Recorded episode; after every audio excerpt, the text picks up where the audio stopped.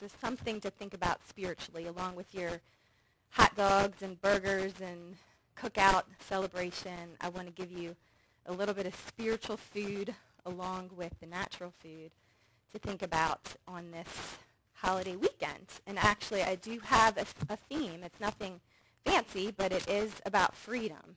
And so that's what I'm going to talk about today. So I'm actually going to pray really quick, and then we'll begin.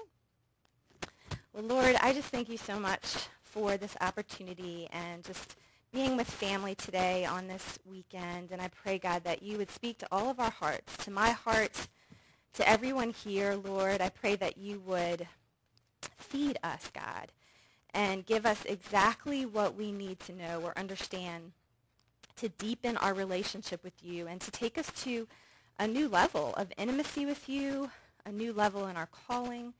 Uh, whatever it is that you want to share or impart, I just invite your Holy Spirit and ask that you fill us to overflowing.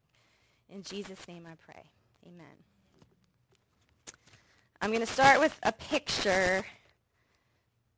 I may just pass it around. I don't know if you can if you all can see it. We're going to talk about freedom in our culture and the American culture and this is a picture of a woman being proposed to and I don't know if you can see she's taking a selfie up here as she's being proposed to, like, oh, thank you. And she's got the camera.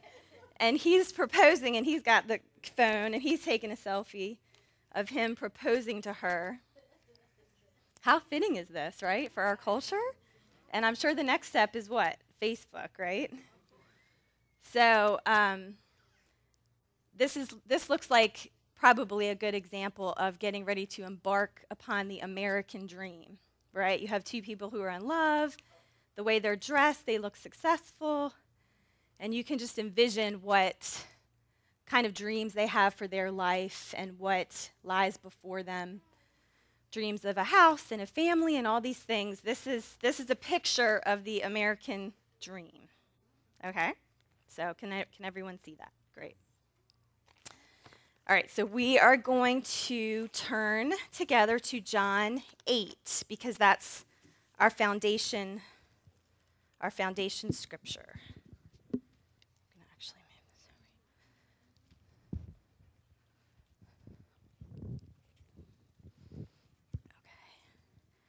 Okay. So John 8 31.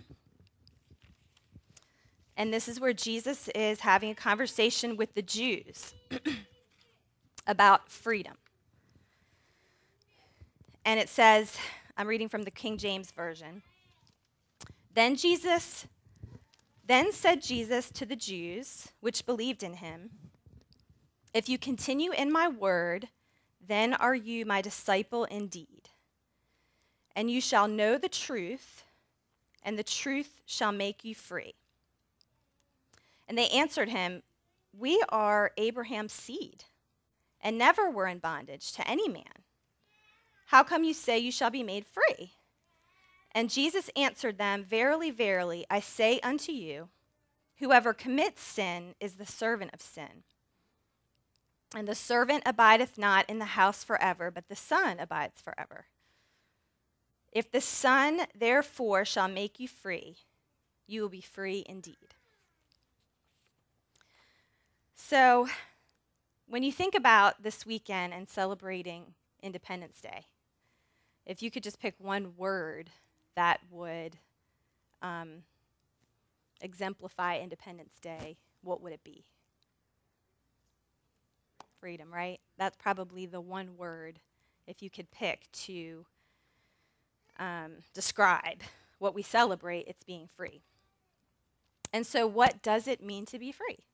That was the question I was kind of mulling over as I was praying about what to talk about. I was thinking, you know, wh- what does it mean to be free? And what I sort of um, came upon or stumbled upon in my studying is that freedom has, I think, two distinct meanings. And so that's what I hope to. Um, to bring across today is that there is an American freedom. There is a, there's an American, there's a natural freedom that we celebrate as being Americans or living in America and celebrating this holiday. And then there is a biblical or spiritual kind of freedom that has a little bit of a different meaning.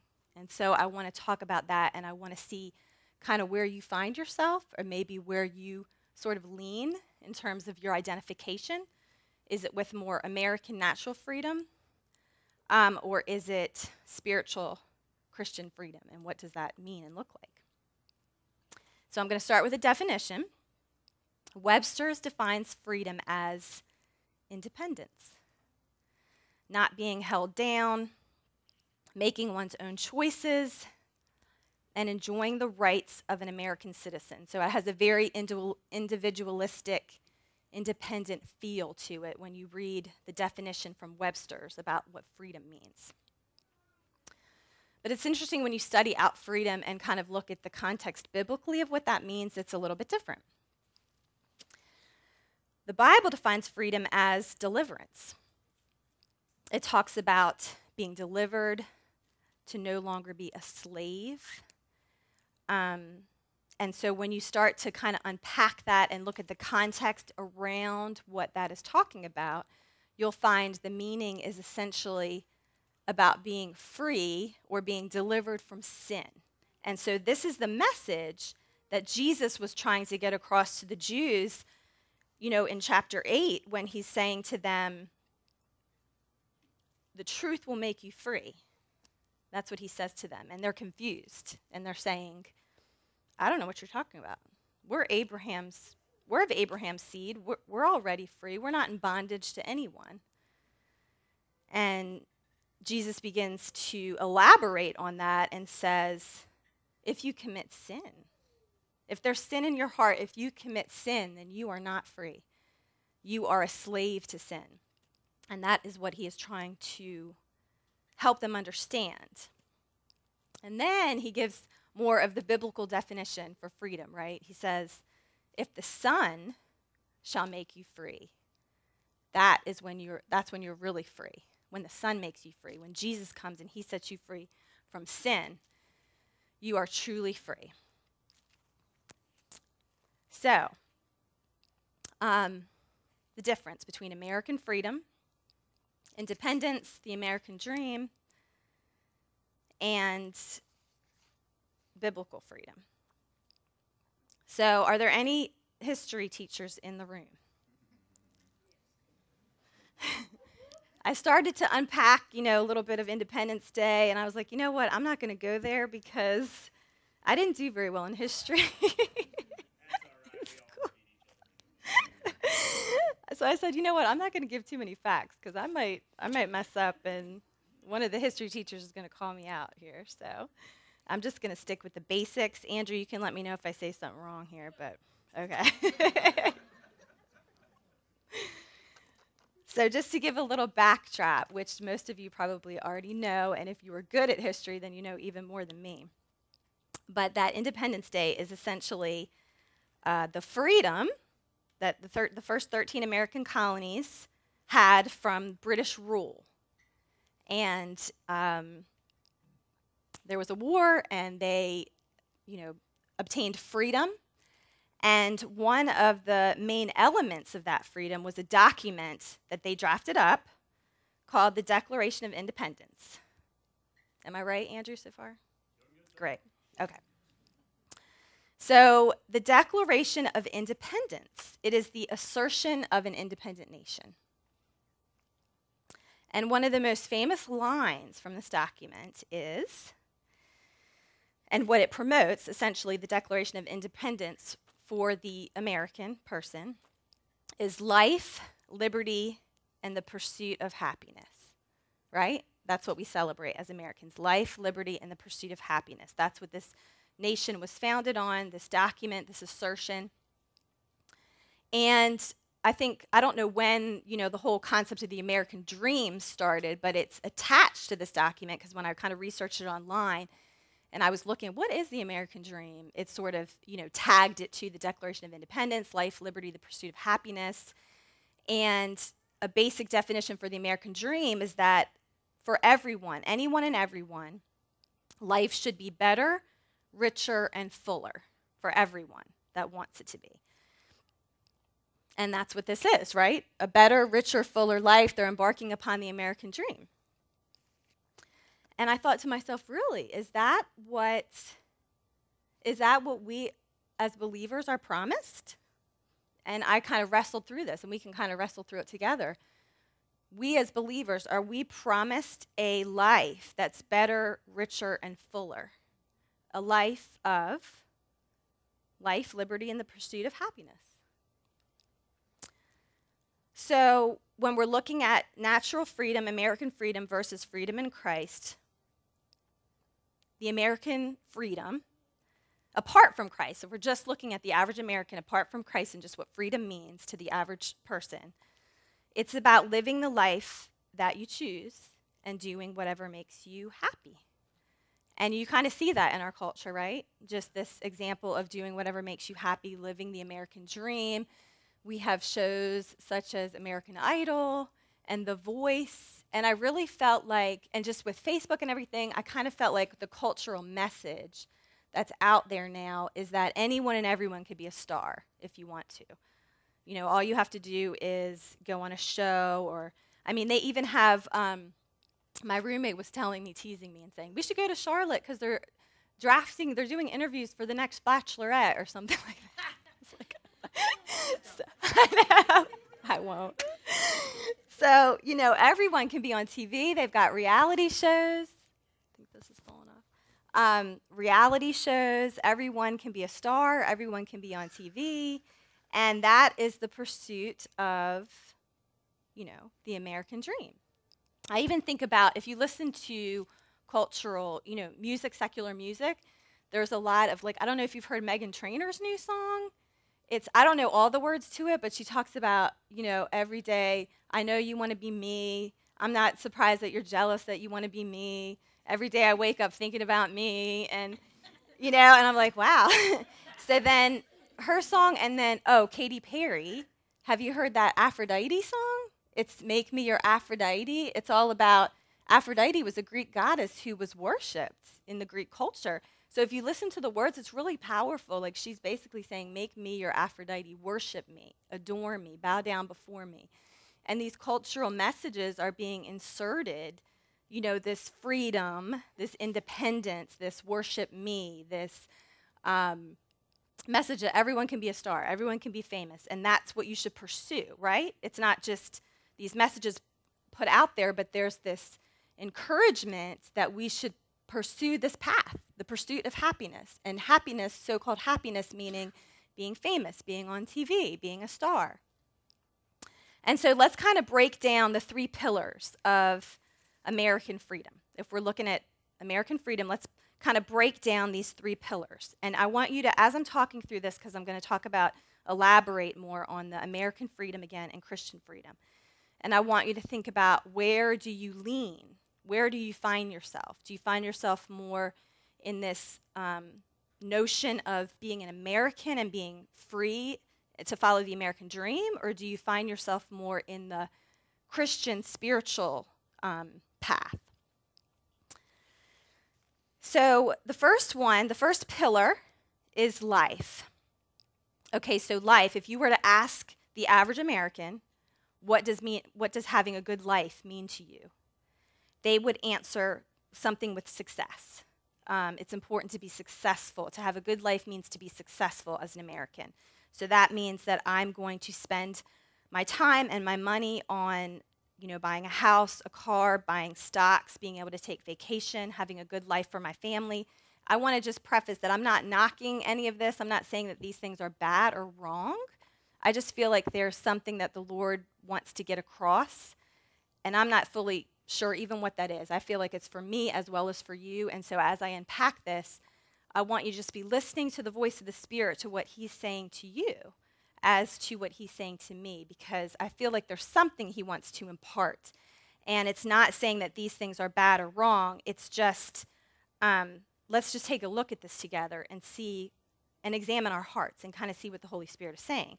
So, if life to the average American is about success, again, that's about um, saving up money to get a house, a car, family, stocks, vacations, living a good, successful life. The, the second pillar of American freedom is liberty. And when you sort of unpack that word and take a closer look at that word, it actually has a sense of pride attached to it. Um, and the average American is proud to be an American. They're proud of what we fought for and what we won and what we have.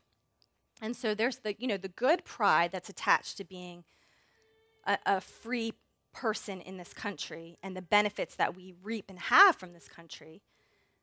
And yet, there is the tendency to kind of move towards this pride of what I was talking about a minute ago with, you know, Meghan Trainor and Katy Perry. And then there's this, there begins to be this focus on me, me first.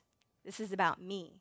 Um, and I want to tell you all about me, and I want to show you pictures of me, and I want to take pictures of me and put them on Facebook. And so there tends to be this tendency to lean towards pride and to have a self focused kind of liberty or freedom.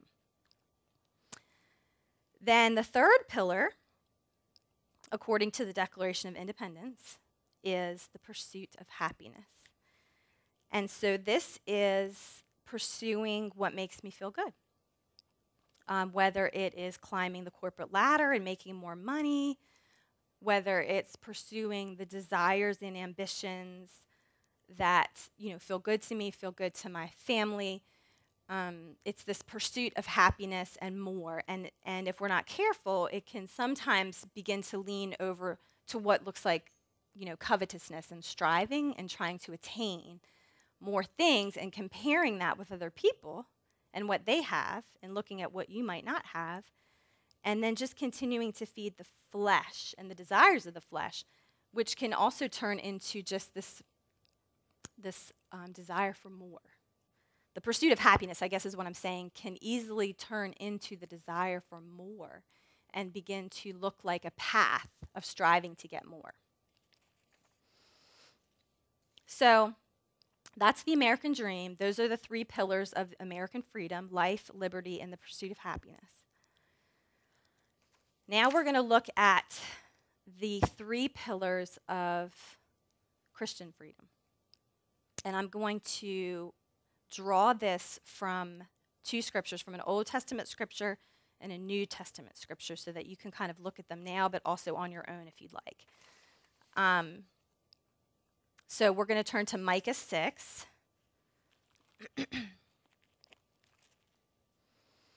Micah 6 and 8. Micah 6 and 8 says, He has shown you, O man, what is good. And what does the Lord require of you? But to do justly, to love mercy, and to walk humbly with thy God. The three pillars of Christian freedom to do justly, to love mercy, and to walk humbly with thy God we're going to draw a parallel in the New Testament, and we're going to take a look at Mark, Mark 12.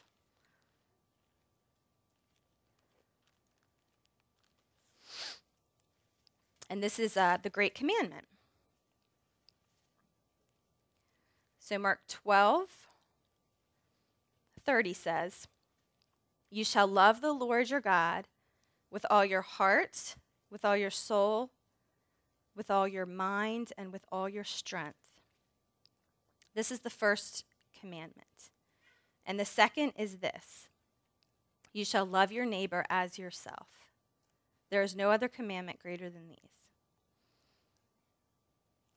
So these are the two um, verses that I really felt the Holy Spirit was leading me to share as it relates to Christian freedom, which I called, this is me, not the Lord, the Declaration of Christ. um, instead of the Declaration of Independence, the Declaration of Christ, DOC. Because this really is what Christ is saying is where our freedom is found as Christians. And so um, let's just take a, a peek at what that might look like. So, for Christian freedom, doing justly is uh, really about salvation. Justice is, is doing what's right, and Christ invites us to do what's right by coming to Him first and foremost in, with the gift of salvation, and that's what He gives us as, as believers. So, really, the first pillar then for Christian freedom is salvation over success.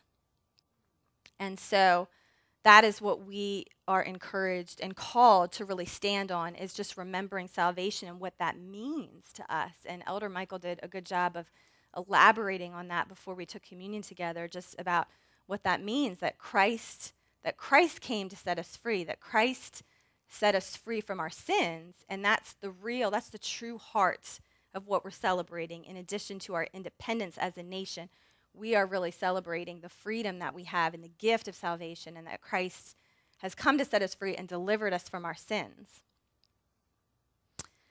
The second pillar of Christian freedom is to love mercy. That's what Micah, Micah 6 8 says. The second part of what God requires of, the, of us is to love mercy.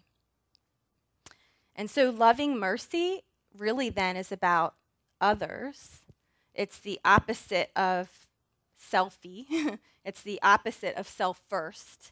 It's about being merciful. And what does that mean? That means to be kind and compassionate towards others and to look for opportunities to bless others instead of, you know, this whole idea of just being blessed and sharing my blessings with the world and what that looks like. It's about how can I find someone else that needs to be blessed and to be merciful to them and to, to share Christ's love with them. So the second pillar is loving mercy. And the third pillar um, in Micah is to walk humbly with God. To walk humbly with thy God. That is what it says there. And so, how does that compare to the pursuit of happiness? Is that really what God calls us to pursue? Or does He call us to pursue His will? I really believe that as Christians, we are called to pursue the will of God. And sometimes that is not always a happy process, or there might not be a happy outcome attached to that necessarily. And so um, I was really struck by what Paul said in Philippians. If you want to turn to it, you can. But uh, this was really powerful for me when I was thinking about the pursuit of happiness and how, what does that mean for the believer, and um, walking humbly with God as, as sort of the opposite or opposing idea to that. And in Philippians 3, Paul said, in verse 3 and 7, he says, What things were gained to me, those I counted loss for Christ. Yes, doubtless. I count all things but loss. For me, for for the I'm sorry, I'm sorry, for the excellency of the knowledge of Christ Jesus my Lord, for whom I have suffered the loss of all things, and count them but dung that I may win Christ and so Paul here is saying, you know, he talks about the things that he had gained prior to that. I'm not going to go into all of that now. You can read that on your own. He talks about all the things that he had gained in his pursuit of happiness and being a Jew, that, you know, he observed the law and kept the commandments and, you know, all these things as a Jew. You might think that, you know, I have this, I have that. Um, he was a Pharisee, you know, all these things that he had, all these things that he gained. But when he came in contact with Christ and began to understand the freedom of what it means to follow Christ, he said, Then all things I count those but loss for the excellency of the knowledge of Christ. I count those things as dung that I might win Christ. So to me, that is the opposite of the pursuit of happiness, essentially or maybe a different kind of happiness because now his joy is rooted in Christ, the one that saved him and set him free. And so now he has a joy that cannot be moved or shaken, and it, and it is apart from things. It's apart from having things, it's apart from pursuing things. It is a joy that's found only in Christ and um, knowing Christ and experiencing the healing and power and deliverance of Christ. So, walking humbly with God is the ongoing pursuit of God's will, not the pursuit of happiness, but what God is calling you to do, what He's requiring of you, what He's asking. And that's the paradox of Christian freedom. Because with American freedom, there could be this sense of happiness, right? Because if it is the pursuit of happiness, then you're going to go and do to whatever means you need to, to to be happy. And then if that means divorcing someone and marrying someone else, or you know, switching careers, or you know, um, making more money, it's just whatever you know, whatever I whatever I can do to make myself happy, right?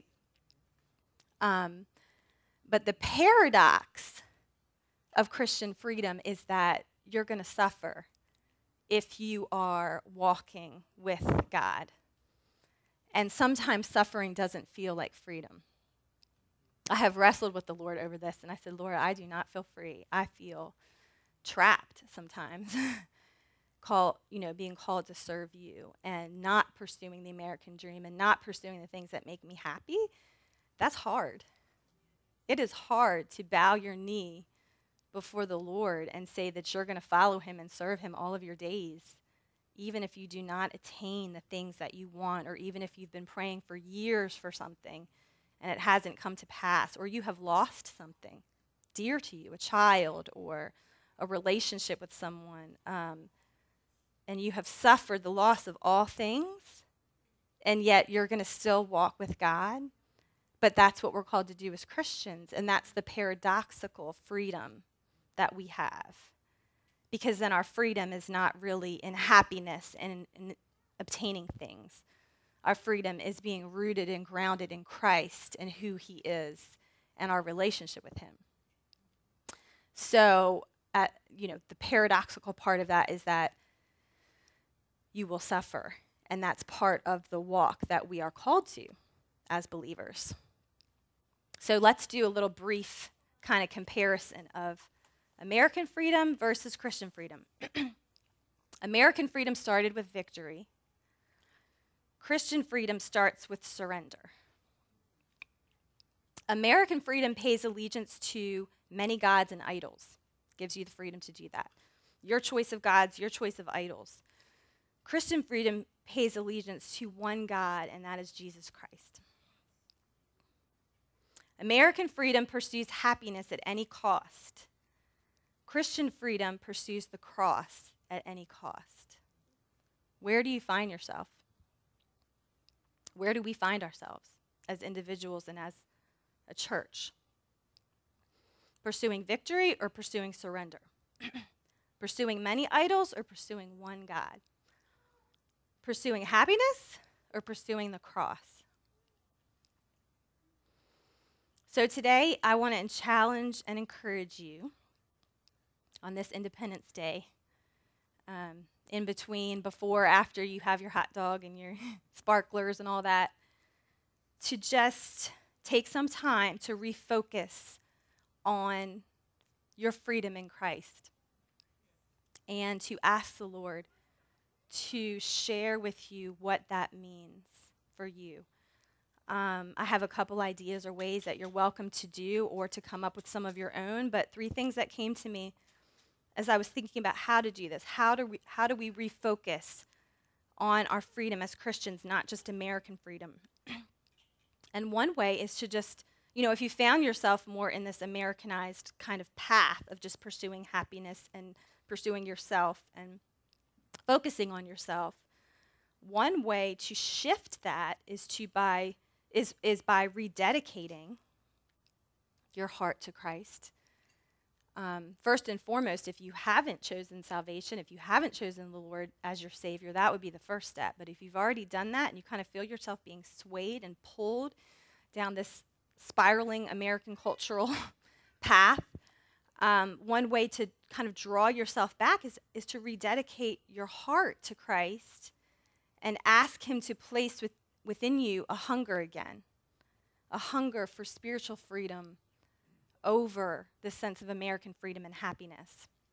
And some of that is confessing, just confessing the temptations that you're experiencing or the lusts that are drawing you um, to this other path, confessing those things to the Lord and asking Him to ground your heart back in Him and place this hunger inside of you for Him again. Rededicate, number two, would be to reflect. reflect on the Word, um, the declaration of Christ instead of the Declaration of Independence, and allowing yourself to meditate and absorb those scriptures about what God is calling us to do justice, mercy, walking humbly with our God, the greatest commandment, loving the Lord God, thy God with all my heart, soul, mind, and strength. I love my neighbor as myself. Sometimes I will insert me or I into the scriptures to make it more personal and real and to turn it into a confession. And so, one, one way to do that is reflecting on the word and confessing the word out loud and reflect on the things of God um, instead of just the things of the world and what the world is saying and calling and asking of you. And then, thirdly, is to revive the passion for the calling that God has placed inside of you. I remember when I was a new believer, I was so zealous for Christ. You know, as a new believer at 25 years old, um, I got saved in my bathtub. I was by myself. Did I tell the story? I always joke that, like, if I would have known about baptism, I could have just dipped my head back in the water because I was in the bathtub when I read a tract and gave my heart to Christ. And so um, I was so zealous, you know, and thinking, um, and just in a very charismatic, ch- uh, a charismatic church. It was a great church, but very charismatic um, African American church. I love. It's still my home. My pastor's still my father. And uh, lots of, you know, messages on the promises of God and just what he's promised you. And I just kept thinking, you know, this and this, and I'm going to have this and this, and I'm so excited. And I got about 10 years in, and, you know, my family's still not saved. And some of those things haven't manifested. I don't have my own family, you know, longings, desires, things that haven't, because of my obedience to follow Christ, you know, along came the suffering part that I wasn't fully aware of. You think you count the cost, but you can't really fully count the cost. It's almost like marriage in some ways, I think. I think. I don't know, but when you know, you think you count the cost, you think you say, "Yes, I am ready for this." And then about 5 years in, 10 years, you know, it's like, "Ooh, I didn't realize this is what I signed up for." Well, that's what it's like as a believer. Great. That's what it's like as a believer, you know? And so um, sometimes we have to ask the Lord to revive that passion so that we're not like the sheep that go astray and we're not like the seed that's plant, planted on soil without roots because the world definitely wants to draw us and wants to give us a more tempting path and more tempting options. And so we have to say, Lord, please revive the passion for my calling. If I could be like Paul, if I could say, I count all things, everything I've lost, I count it but dung, that I might win and serve you. If I if only I could say that. I mean, to me that is amazing. That is just the mark of a mature believer who's walked with the Lord in the face of suffering, who has counted the cost and is still counting the cost and is still walking with the Lord. And we have we can have that joy. We can have that passion we can. We just have to ask the Lord to revive it because there's so many distractions in this world and so many things that pull us in different directions that we constantly have to ask the Lord to say, Lord, revive it. Um, just like in Hebrews 12 and 2, we have to run with patience the race that we've been called to run.